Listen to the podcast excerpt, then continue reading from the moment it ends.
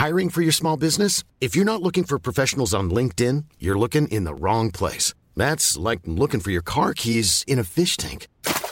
LinkedIn helps you hire professionals you can't find anywhere else, even those who aren't actively searching for a new job but might be open to the perfect role. In a given month, over 70% of LinkedIn users don't even visit other leading job sites. So start looking in the right place. With LinkedIn, you can hire professionals like a professional. Post your free job on linkedin.com slash people today.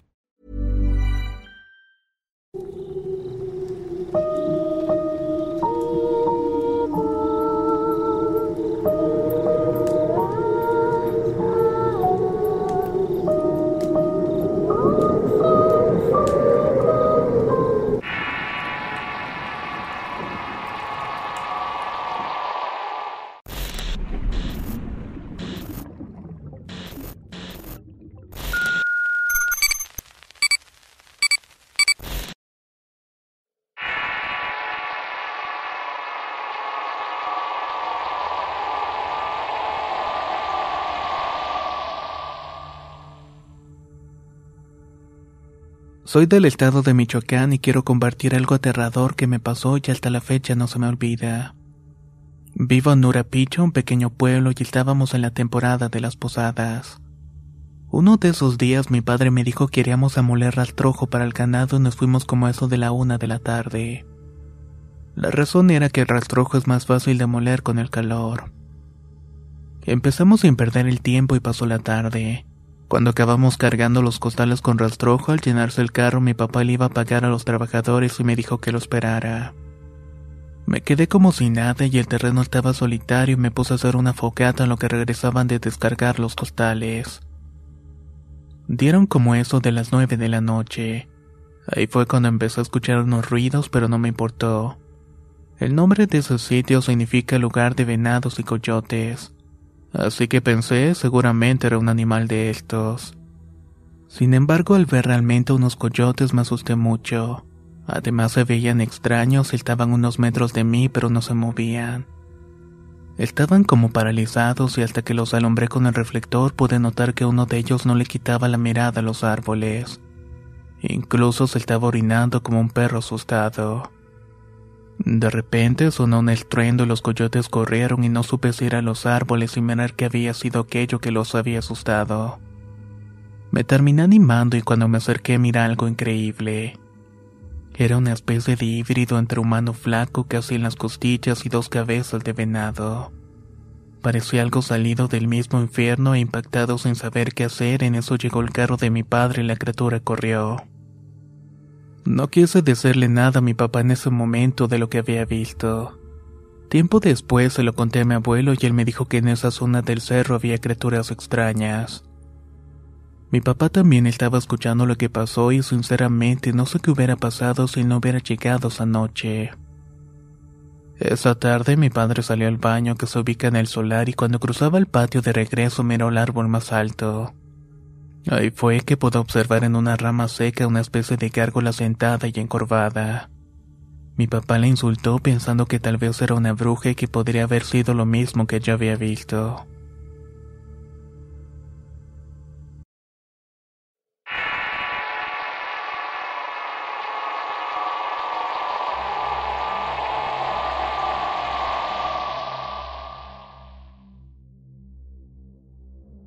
Soy de Tuxtla, pero ahora vivo en Yucatán.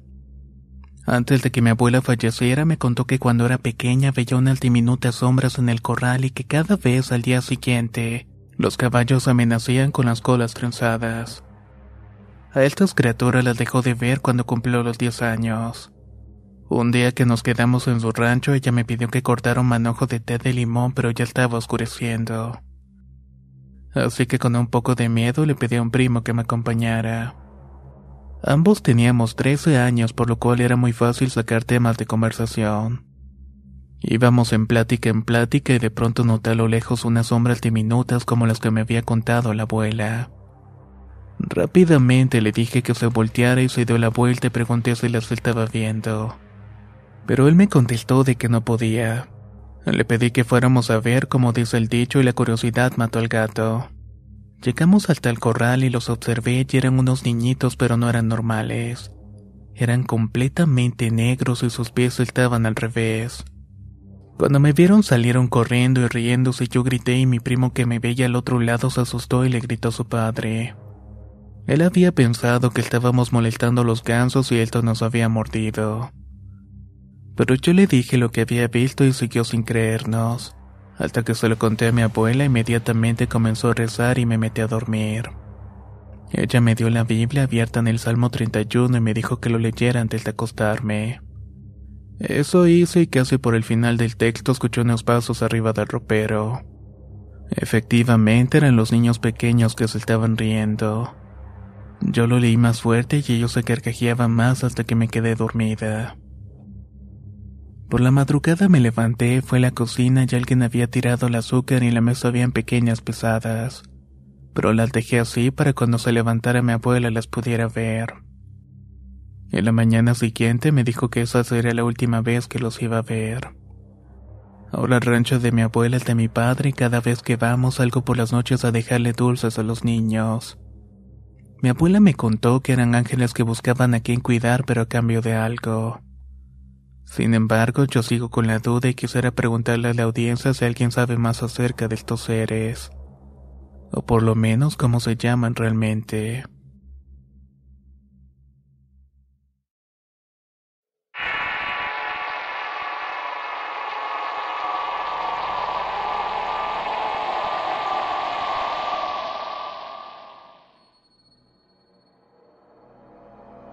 Mi tía vive en una casa que atrás tiene finca y a veces en las noches con mis amigos jugábamos a aventar un objeto y el primero que lo encontraba ganaba.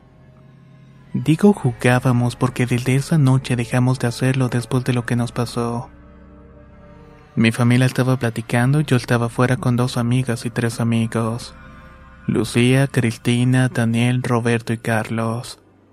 Estábamos hablando de cosas paranormales hasta que Carlos dijo que fuéramos a la finca que jugáramos a ver quién encontraba primero la pelota y quien la encontrara ganaría 600 pesos. Cada uno de nosotros pondría 100. Lo íbamos a hacer en pareja, me tocó Lucía y entonces cuando Carlos aventó la pelota todos agarramos una linterna y fuimos a buscarla. Sin embargo la finca era tan grande y oscura que se dificultaba alumbrar. Estábamos buscándola cuando Lucía me dijo que mejor nos fuéramos porque el ambiente estaba bastante pesado. Ya era muy tarde y vi mi celular que marcaba casi las 3 de la mañana. No me importó y le dije que siguiéramos porque no quería perder esos 500 pesos. Seguí mientras Lucía iba atrás de mí y en un momento nos encontraron Daniel y Carlos. Ellos nos dijeron lo mismo. Se iban porque el ambiente se sentía muy pesado. Le respondí que no fueran cobardes o siguiéramos buscando lo que Daniel me dijo. A ti hasta que no te espanten vas a dejar de ser terca. Yo estaba aferrada no querer perder el dinero. Di lo que quieras, total no creo en las cosas paranormales.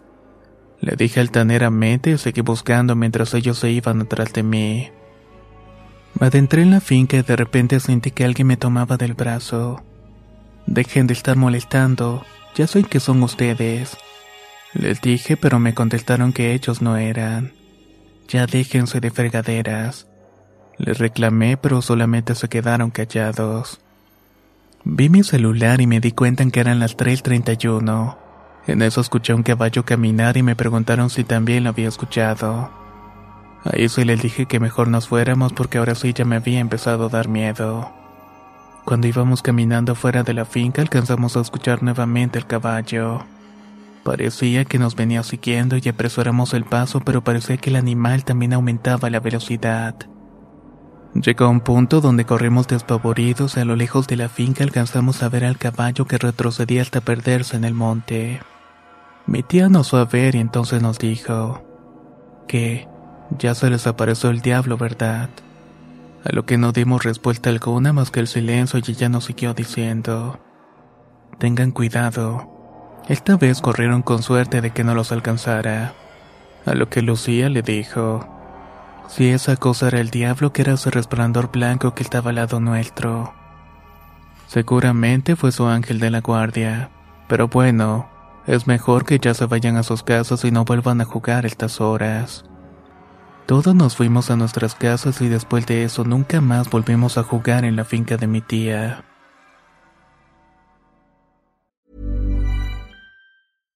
How would you like to look five years younger? In a clinical study, people that had volume added with Juvederm Voluma XC in the cheeks perceived themselves as looking five years younger at six months after treatment. Look younger, feel like you. Add volume for lift and contour in the cheeks with Juvederm Voluma XC. Reverse signs of aging by adding volume to smooth laugh lines with Juvederm Volure XC. For important safety information and to find a licensed specialist, visit juvederm.com. That's J U V E D E R M.com. Not for people with severe allergic reactions, allergies to lidocaine, or the proteins used in Juvederm. Common side effects include injection site redness, swelling, pain, tenderness, firmness, lumps, bumps, bruising, discoloration, or itching. There's a risk of unintentional injection into a blood vessel, which can cause vision abnormalities, blindness, stroke, temporary scabs, or scarring. Talk to a licensed specialist to find out if it's right for you.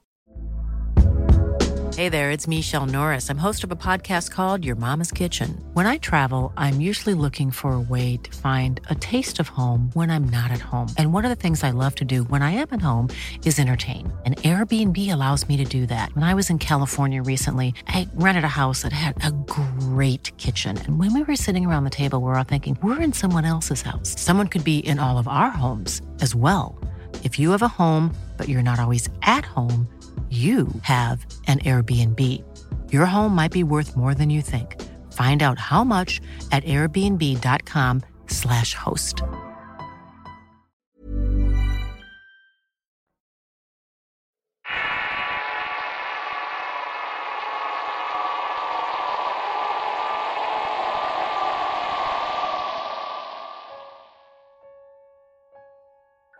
Quiero compartir con ustedes una experiencia que fue contada por mi tío cuando yo era todavía un pequeño. Esta historia siempre me pone los pelos de punta.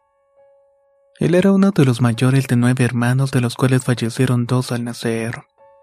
Ellos vivían en un pequeño pueblo en Colombia. Sevilla se llama y es una zona con amplio terreno boscoso en donde los encuentros paranormales son muy abundantes. Más o menos a los 13 años mi tío trabajaba en su finca. Era una tarea ardua y severa y al ser una familia tan numerosa a todos les tocaba salir a trabajar en los cafetales. Una de las numerosas veces que le tocó hacer dichos mandados a su padre no le alcanzó cupo en el transporte. Así que decidió enviar a mi tío y a dos hermanos menores de vuelta al pueblo a recolectar los faltantes. Mis tíos salieron temerosos como eso de las seis de la tarde rumbo al pueblo. Este quedaba más o menos alejado una hora de su hogar. Los hermanos salieron en un burro bastante viejo y se internaron en la vereda. A medio camino, estando inmersos en una total oscuridad donde reinaba el silencio, pudieron escuchar a lo lejos unas pequeñas risas. Ellos se preguntaron qué podría ser todo aquello. Mi tío dijo susurrando a sus hermanos, guarden silencio que lo he escuchado antes. Cuando unos 200 metros pudieron divisar entre el camino una extraña figura pequeña columpiándose en una mata de plátano. Estaba oscuro, pero se notaba una pequeña risa burlona que les parecía musarañas. Y estaba justamente invitándolos a continuar en su dirección. Un silencio sepulcral cayó en ese momento y mi tío trataba de calmar a sus hermanos que rompieron en llanto. Estaban aterrados por la presencia del tercer burlón. El burro no dio un paso más e inútiles fueron sus intentos de hacerlo retroceder. Parecía que el animal estuviera hipnotizado y grande fue la sorpresa de mi tío al darse cuenta de que este pequeño ser caminaba en dirección hacia ellos.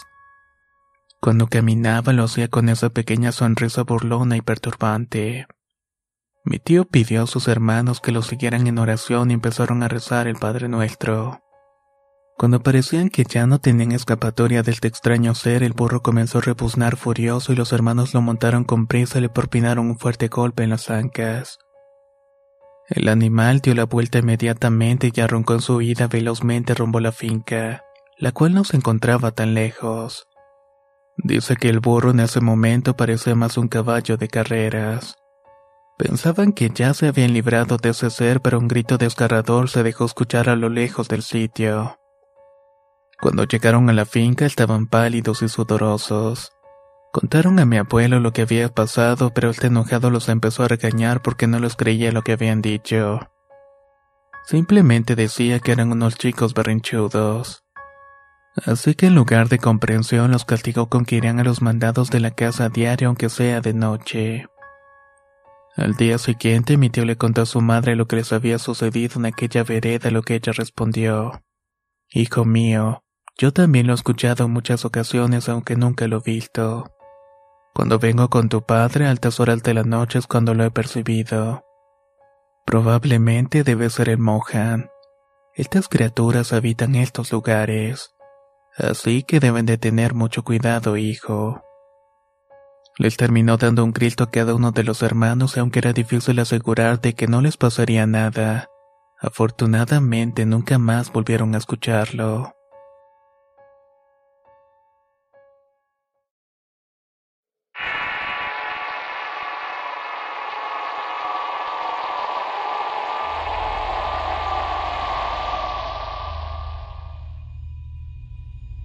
Esta historia le ocurrió mi padre cuando murió mi abuelo. Él enfermó cuando mi papá iba en la preparatoria y su enfermedad era bastante extraña. De un día para otro empezó a enfermar y todo lo que comía le hacía daño. Por esta misma razón, mi papá y sus dos hermanos mayores tuvieron que hacerse cargo de todos los gastos de la familia debido a que mi abuelo ya no podía trabajar. Mi abuelo era un hombre de campo por lo que su sustento salía del trabajo de la tierra pero cuando enfermó y después de visitar por más de 10 años a los médicos nunca pudieron recuperarlo. Mi padre y uno de mis tíos trabajaban fuera del campo y todo lo que ganaba sin excepción alguna era para la familia. Mi tío el mayor incluso tuvo que emigrar hacia los Estados Unidos. Mi abuelo se ponía cada vez peor y llegó un día en que no sabían qué hacer. Así desesperados decidieron visitar a una señora que hacía limpias.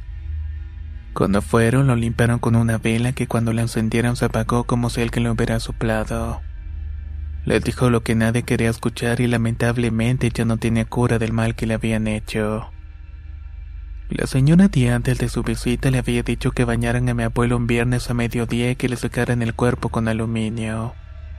Después de eso debían doblar el papel en un cuadrito lo más pequeño que pudieran. Cuando estaba ya después de limpiarlo le pidió a mi padre que era quien llevaba el aluminio que lo pasara sobre el cuerpo de mi abuelo, pero que le detuviera justamente en el lugar donde sentía que se calentara. Mi papá empezó en la cabeza y recorrió su cuello, brazos y pecho. Cuando pasó cerca de los pulmones se calentó como si fuera expuesto sobre una llama. Mi padre se le comunicó a la curandera y éste le dijo que soportara lo más que pudiera que necesitaba saber qué le habían hecho, por qué y quién. Tras decir esto empezó a decir frases bíblicas y oraciones a Dios. Después de unos minutos mi padre ya no soportaba lo caliente y era demasiado. El señor le dijo que lo botara al suelo y como si le hubieran puesto combustible y le echaran un chispazo, él empezó a arder con una flama enorme. El señor nunca había tocado el papel de aluminio, pero se le notó sorprendido con las llamas. Esta persona les pidió que se lavaran bien las manos. También le pidió a mi abuelo que saliera y ya afuera le dijo a mi papá que la maldad que le habían hecho era de una tía de mi padre, la cual era esposa del hermano de mi abuelo. En teoría le habían dado un trabajo con polvo de hueso de muerto, tierra de panteón y baba de sapo. Le dijo también que mi abuelo era un hombre recto y que jamás iba a tomar venganza contra su tía pero lamentablemente no le quedaba más de un mes de vida. Exactamente al mes mi padre y mi madre se encontraban en casa de mi abuelo. Este se había bañado, se cambió y le dieron pan y leche. Ya en su agonía balbuceó que le dieran de comer a la banda y a las personas de los cohetes. Pensaban que ya estaba delirando, pero después de beber la leche se recostó y respiró profundamente. En ese momento exhaló su último aliento. Mi padre no lograba asimilar la muerte de su papá. Para él era un buen hombre y era muy importante en su vida. Para entonces mi papá ya estaba con mi madre y éramos ya tres hijas. Mi papá se dedicaba a la venta de barbacoa, así que todas las noches él preparaba y cocía la carne para venderla por la mañana. Unos 15 días después de la muerte de mi abuelo, mi padre salió a prender el fuego al horno para luego regresar a dormir. Tenía que despertar dos horas más tarde, se recostó y empezó a soñar que iba caminando abrazando a su padre. Este le decía que ya se iba y que ya se había despedido de todos. Y en su caminar se dirigía hacia el panteón que estaba al oeste del pueblo. En eso le dijo mi padre que quería ir con mi abuela y en ese instante el sueño se postró ante una cena donde mi padre guardaba dentro de la casa de mis abuelos.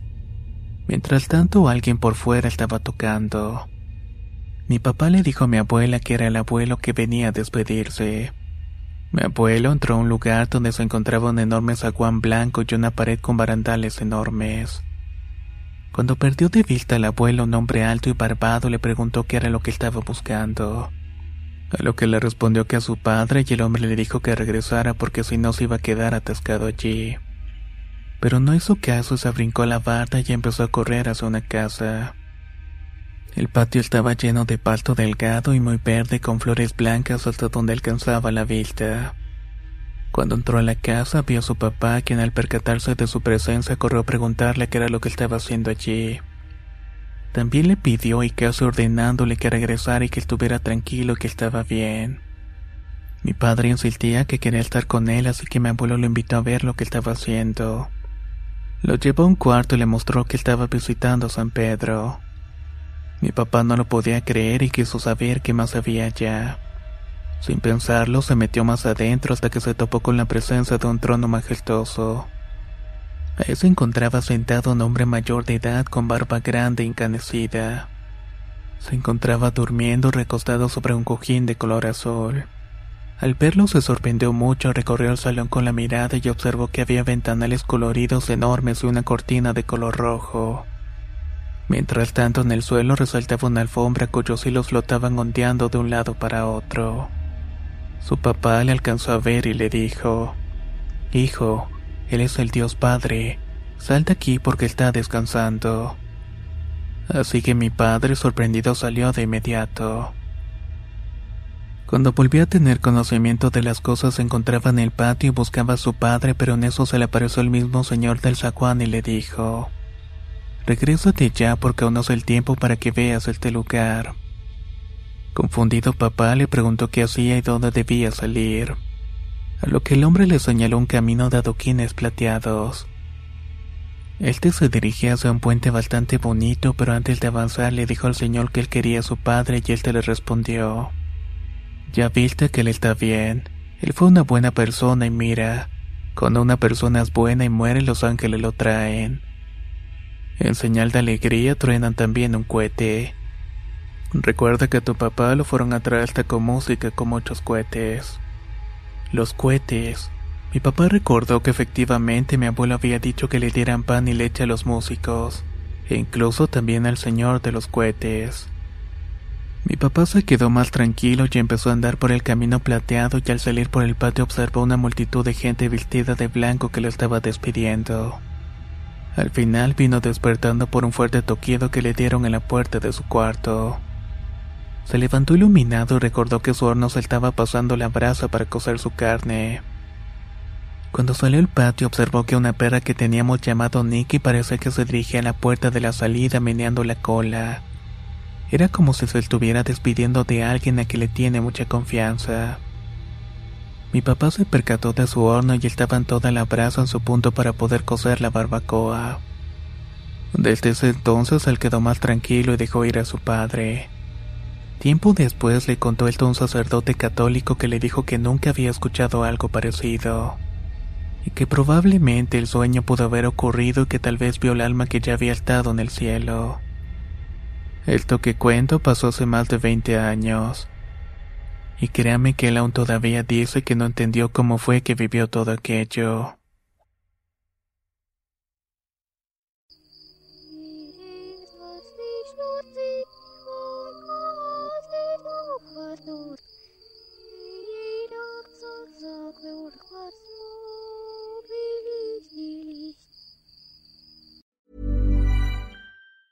Planning for your next trip? Elevate your travel style with Quince. Quince has all the jet setting essentials you'll want for your next getaway, like European linen premium luggage options, buttery soft Italian leather bags, and so much more. And is all priced at 50 to 80% less than similar brands. Plus, Quince only works with factories that use safe and ethical manufacturing practices.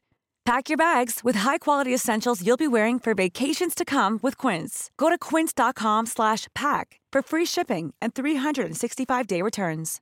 If you're looking for plump lips that last, you need to know about Juvederm lip fillers. With Juvederm Volbella XC and Juvederm Ultra XC, your lip look, whether it's subtle or bold, can last up to one full year with optimal treatment and no additional maintenance. Find a licensed specialist and see if it's right for you at juvederm.com today. That's J U V E D E R M.com. Add fullness to lips in adults over 21 with Juvederm Volbella XC or Juvederm Ultra XC. Do not use if you have severe allergies or a history of severe allergic reactions, or if you're allergic to lidocaine or the proteins used in Juvederm. Tell your doctor if you have a history of scarring or taking medicines that decrease the body's immune response or that can prolong bleeding. Common side effects include injection site redness, swelling, pain, tenderness, firmness, lumps, bumps, bruising, discoloration, or itching. As with all fillers, there's a rare risk of unintentional injection into a blood vessel, which can cause vision abnormalities, blindness, stroke, temporary scabs, or scarring. For full important safety information, visit juvederm.com.